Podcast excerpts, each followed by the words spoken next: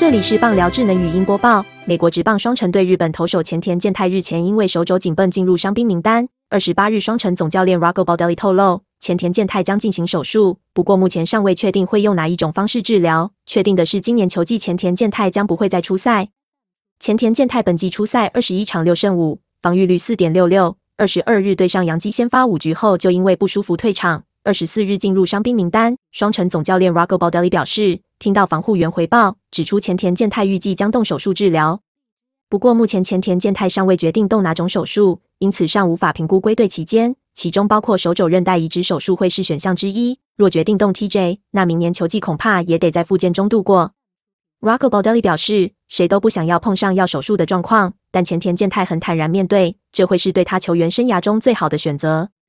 今年三十五岁的前田健太在二零一六年加入道奇队，签下八年合约。若动了 TJ 手术，将会是他合约的最后阶段归队。